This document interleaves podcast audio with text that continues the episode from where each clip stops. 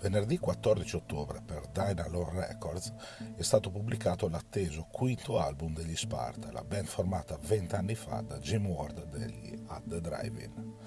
Dopo l'eccellente Trust the River di due anni fa, Jim Ward con Matt Miller, l'unico componente rimasto della formazione originale, chiaramente insieme a Jim,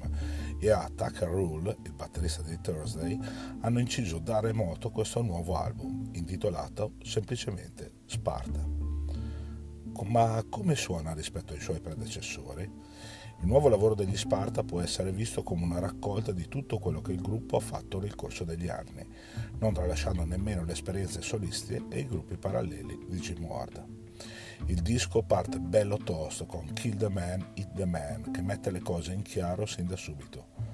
È una canzone diretta, bella carica, in puro stile Sparta, così come la successiva It Goes, uno dei migliori momenti dell'intero lavoro che può ricordare le sonorità di War Tap Scars, il debutto della band pubblicato vent'anni fa.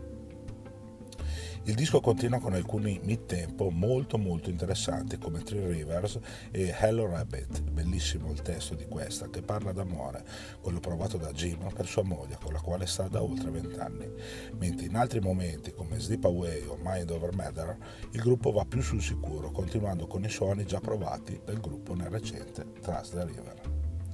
Stupiscono invece pezzi come l'acustica Just Wait e Spider, cantati in compagnia di Angelica Garcia, nelle quali Jim Ward tira in ballo un suo gruppo parallelo attivo qualche anno fa, i sottovalutati Sleeper Car.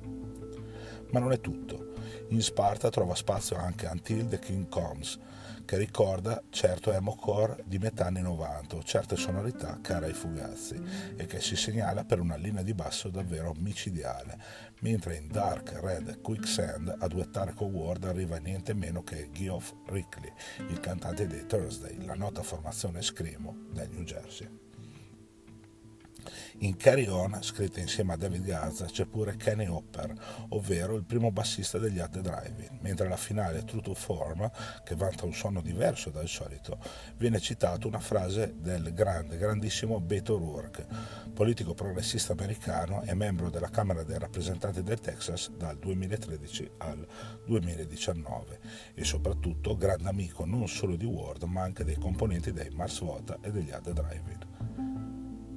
Sparta non è un disco che passerà alla storia, ma è una gradita conferma di una band che, nonostante gli anni passati, pare non aver perso il proprio smalto. I fan si divertiranno, chi non li conosce molto probabilmente continuerà invece a ignorarli, a ognuno il suo, dopo tutto.